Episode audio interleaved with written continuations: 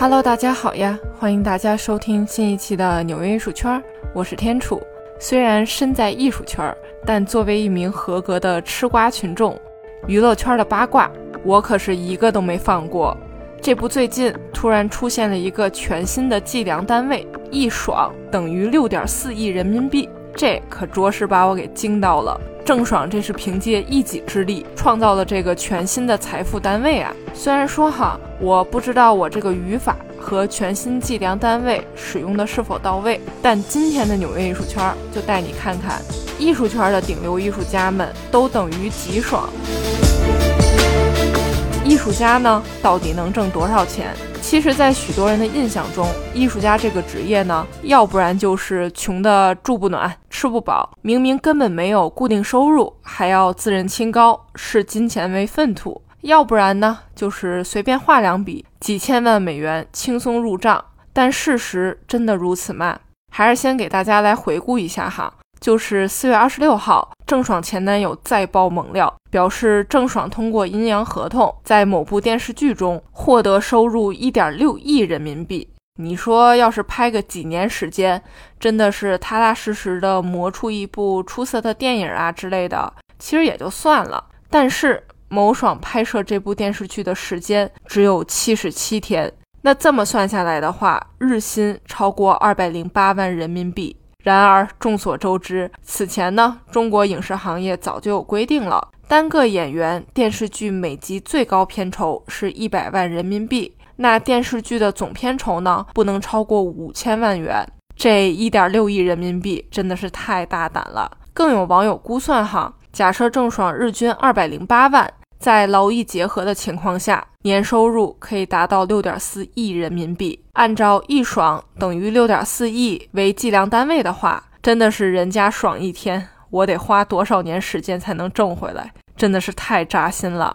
在具体去讲艺术家到底可以挣几个爽之前，我觉得咱们还是先来聊一聊艺术家在艺术圈到底是处于一个什么样的位置，方便大家理解。其实我们完全可以把艺术圈和娱乐圈进行对等。当然了哈，这种对等呢，不能说是百分之百的，只是在概念上有一定的相通之处，便于大家去理解。其实从职位的位置来讲，艺术家和影视演员是相通的，他们呢大多都是科班出身，但其中也不乏半路出家的。咱们影视演员的学历天花板。应该就是北京电影学院、中央戏剧学院这类的专业院校。当然了，这些学校出的人才不仅仅是演员，也有导演呀、摄影啊等等演艺圈的相关专业。能考上这些学校，一定是尖子中的尖子。那其实对比艺术圈也是同样的道理。那国内的话，就像是中央美术学院、中国美术学院、四川美术学院等等这些专业类院校，和影视圈一样。高中生们呢，不仅仅得通过文化课，更是要在艺考中拔得头筹，这样你才能拿到进入名校的入场券。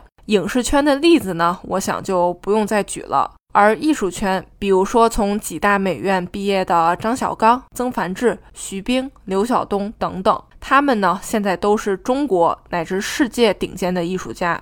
再看看西方，从伦勃朗、达芬奇再到毕加索。他们都是科班出身，且完全属于天才班少年那一批的，凭借自己过硬的实力，通通被各大知名的院校录取。当然了，半路出家的、极具天赋的也不少。那影视圈呢，就王宝强、巨石强森这种；那艺术圈里呢，就有七十九岁画出《富春山居图》的黄公望，美国原始派画家摩西奶奶。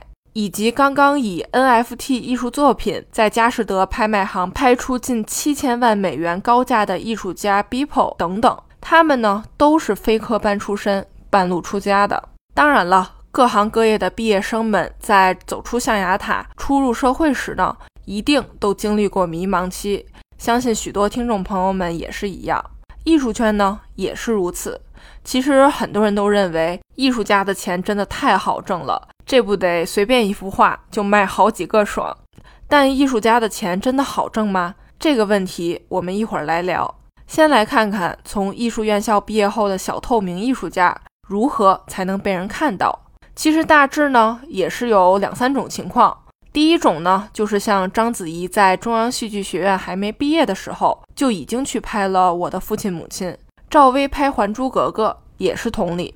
那还在学校学习的艺术家们，不仅仅要磨练自己的艺术创作想法以及实操能力，更是要参与学校举办的各种展览、各种奖项。其实目的呢，同理影视演员，他们都是要拥有自己的代表作，让大家看到自己。这种呢，可以说是还没毕业，已经走上人生巅峰了。第二种呢，就是在校期间没有太多水花，但却在正确的时间点遇到了伯乐，就像是张艺谋选拔某女郎一样，从巩俐、章子怡到周冬雨、刘浩存，艺术圈呢也有相似的情况。艺术经纪人、画廊主。其实就是张艺谋这样的角色，他们都有各自独到的选人眼光。张艺谋拍电影是需要通过演员来表达，从而完成自己的电影艺术理念。那艺术经纪人和画廊主呢，主要是发掘那些极具潜力和市场价值的艺术家，帮助他们办展览、写评论、卖作品等等方式。让藏家呀、艺术专业人士，甚至大众看到他们的存在，算是把这些小透明艺术家领进门，给他们配置最好的资源。其实再来对比一下最近很火的选秀类节目，就比如说《青春有你》啊、《创造营》之类的这类选秀节目呢，就是通过训练、导师评审来选拔一些唱跳类的歌手，最终组合出道。虽然我并没有追节目哈。但是大致的套路呢，其实也都了解。其实乍一类比到艺术圈，我呢还真是没想到有什么类似的项目。总不能给艺术家们来个娱乐化的出道舞台吧？还真不是，艺术圈呢也有类似的选秀节目，只不过相对小众了。这就是艺术类奖项。那艺术类奖项呢，可大可小，全世界的奖项零零碎碎、七七八八的也还真不少。但有分量的呢，只占少数。就比如说吧，在国内比较有分量的，一般针对青年艺术家的奖项呢，有青年艺术一百、华语青年奖、罗中立奖学金、今日美术馆的王世阔奖等等。那其实，在国外，比起奖项，大家呢可能更认一个叫艺术家驻地项目的东西。这是啥呢？其实就是把一群艺术家聚集到一个场地。一个月到一年时间不等，当然了，时间上确实比较随意。不同项目呢也有不同的时间长度。在这里，艺术家呢可以拥有自己的工作室，和其他艺术家一起创作、沟通、聊天，一起逛逛当地的展览呀，参加艺术活动，甚至是自己去举办一些艺术活动、讲座之类的。其实想象一下，有点像咱们小时候参加的夏令营。艺术家驻地项目呢，一般都会在项目快结束的时候举办一个展览，展示艺术家这段时间创作的成果。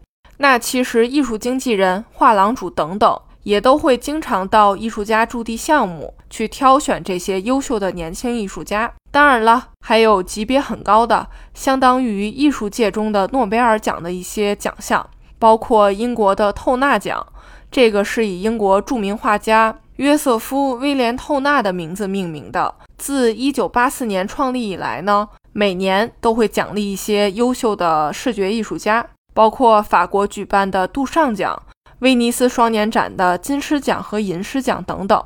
当然了，这里面呢许多都有国籍的限制，所以见不到中国艺术家上榜呢也是很正常的。青春有你和创造营都是当下比较火的歌手、舞蹈演员、影视演员。娱乐公司老板等等，作为评委，多方位的去评价和指导这些新人。那其实艺术类奖项呢也是如此，一些含金量比较高的奖项，就会邀请顶级的艺术家、策展人、艺评家、画廊主等等，在艺术圈的不同角色。来进行评奖。那么艺术家们呢，通过奖项这样的选秀出道，站在出道位上之后呢，那么自然会有不同级别的画廊过来跟艺术家展开之后的合作，包括签约等等。这自然就相当于娱乐圈的嘉行传媒、欢瑞世纪、哇唧哇唧这类顶级娱乐公司和艺人们进行签约是一个道理。那既然有了出道位，所以接下来呢，就跟大家唠唠。艺术家出道后的赚钱方式都有哪些？首先，第一种就像是演员签约娱乐经纪公司一样，由公司呢为艺人去料理演艺生涯，包括接戏、上综艺、做广告等等。那么同理，艺术家呢也会签约画廊，此时呢代理艺术家的画廊对艺术家发展所起到的作用，那就很重要了。画廊呢首先对艺术家需要十分的了解，然后呢为他策划展览、售卖作品等等。最重要的是，画廊呢会和艺术家签订长期的代理合同，对艺术家呢进行长期扶持，带领艺术家成长，并且一定程度上的对他们的创作生涯负责。当然了，如果画廊和艺术家都比较年轻的话，那就是大家携手共进，共同成长，一起赚钱，一起玩，一起扛困难，一起哭。那艺术家呢，并不能因为说啊，你看我有画廊签约我了。我呢，就是火了，我基本上呢就可以飘了，这可是千万不行的。就像是娱乐圈的明星，那不思进取的，不好好拍戏的，只顾做阴阳合同赚钱的，那就真的是要被淘汰掉的。艺术家呢，也需要继续创作进步，绝不能说是啊，我有靠山了就彻底飘了。就像是演员拿不出靠谱的作品，只能靠炒炒绯闻，那之后的职业道路。肯定是没好果子吃。不仅仅是办展览，画廊呢也要带艺术家去参加艺术博览会，请重要的艺评人来进行评论，为他们制作画册、拍摄照片、影片、接受媒体采访等等宣传工作，甚至是提供创作的材料费、生活费等等。可能你要问了，这生活费都要提供吗？还真没错。纽约艺术圈之前的潮流艺术家特辑节目呢？就讲过美国街头艺术家让·米歇尔·巴斯奎特的故事。别看巴斯奎特之后真的是大把大把的赚钞票，但一开始的时候呢，他还真的是九九六的上班族，为画廊呢提供画作，画廊就是定期的给他固定的工资，提供生活费等等。他的故事还挺有意思的，大家如果感兴趣的话，可以去回听一下。那么聊到最重要的收入，一般来说呢，画廊和艺术家会按照合同来分成，最常见的就是五五开，就是你一半我一半。当然了，也有因为艺术家材料花费多，或者是画廊投入过多的宣传，这样呢可能会出现六四分或者是四六分的比率，那肯定是具体情况具体看。这个呢，只是行业的一个类似行规的一个标杆，并没有严格的法律规定。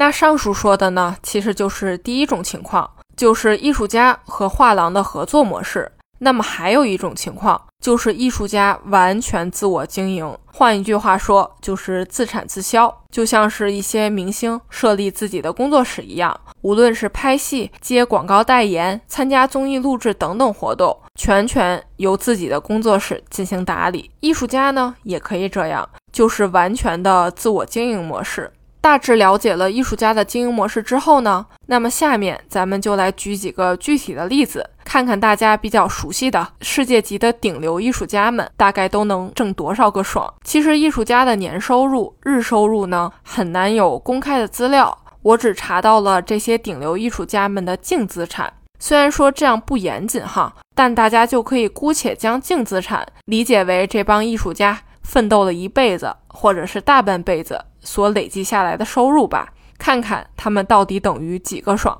首先呢，就是国际市场上炙手可热的日本当代艺术家村上隆，他呢可以说是日本在世艺术家中最具全球影响力的。他将日本特有的御宅文化和西方文化相结合，并且创造了超扁平艺术，以这种风格迅速火遍全球。他活跃的领域呢，真的是超越了艺术圈儿。涉及了时尚圈、动画电影等等商业领域。他呢，十分擅长推出限量版的作品，从雕塑到版画到玩偶，真的是以量取胜，将藏家的覆盖面呢直接翻了几倍。他的净资产是一亿美元，大概是六点五亿人民币左右。其次呢，就是已经八十三岁高龄的英国画家大卫霍克尼老爷子。他呢是当今国际画坛最具影响力的大师之一。他不仅创造了特有的霍克尼式摄影拼贴方法，更是和杰夫·昆斯不断的争抢拍卖一哥的位置。二零一八年，大卫·霍克尼创作于一九七二年的油画作品《泳池及两个人像》，这件作品呢，在纽约佳士得拍卖行以九千零三十一万美元，折合人民币六点二亿元成交。当时呢，也摘得了最贵在世艺术家的桂冠，刷新了此前由杰夫·昆斯在二零一三年创造的五千八百四十万美元的最高纪录。那当然，这个纪录又在二零一九年的时候被杰夫·昆斯夺走了。不管怎么说，那霍克尼老爷子的净资产呢，是一点五亿美元，大约是九点五亿人民币。下面呢就要提到杰夫·昆斯了，他的净资产是五亿美元，大概是三十二点五亿人民币。而且他并不是艺术圈的第一名，大家可以猜猜第一名是谁？二零一九年五月，在佳士得纽约拍卖行，杰夫·昆斯的气球雕塑作品《兔子》以九千一百零七点五万美元的价格成交，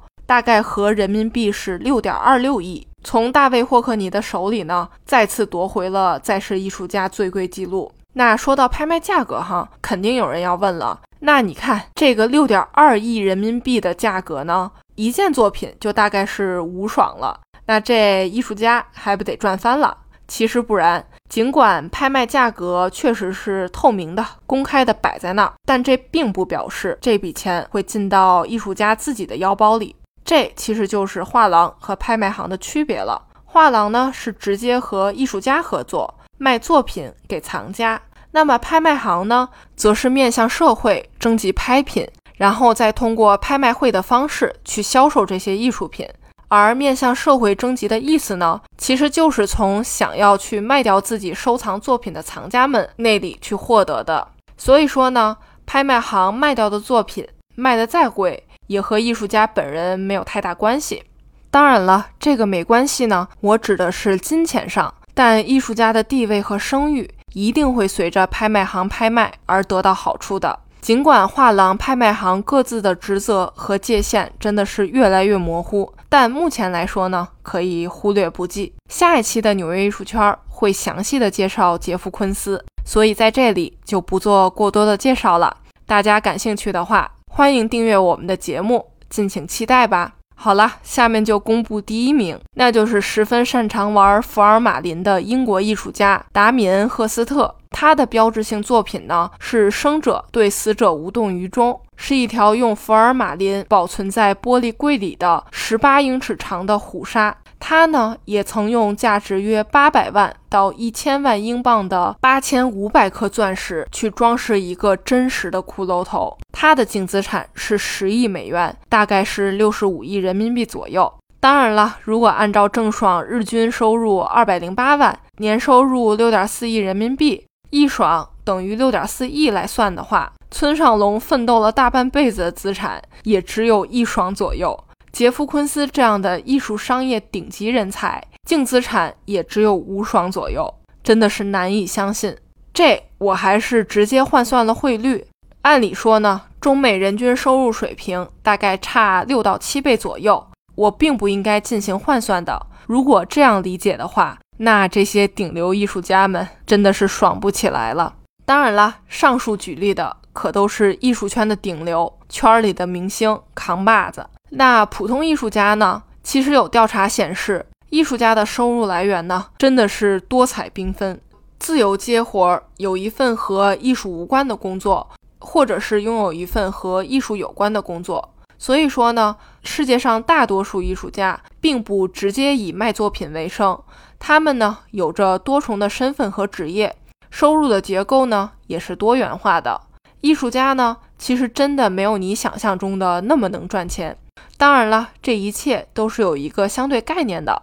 比起普通人，顶流艺术家们呢，一定是超级富有的。但比起娱乐圈的某些人来说呢，还真的算是微不足道。好了，不能再踩了，不然我感觉我要被骂了。但其实我做这期节目的初衷呢，是想带大家了解一下艺术家是如何挣钱的。在节目之中呢，我把艺术圈和娱乐圈进行类比。也是希望给大家一个更直观的概念，这两个圈子中的许多细节问题肯定有千千万万的不一样，所以有没有讲到位的地方呢？也希望大家多多理解。如果你想了解更多艺术圈的运作方式、内容，甚至是小秘密，欢迎留言告诉我你想听的内容。好啦，这一期的纽约艺术圈就是这样啦。我是天楚，我在纽，我爱纽约这座城市，它满足了我对艺术的所有幻想。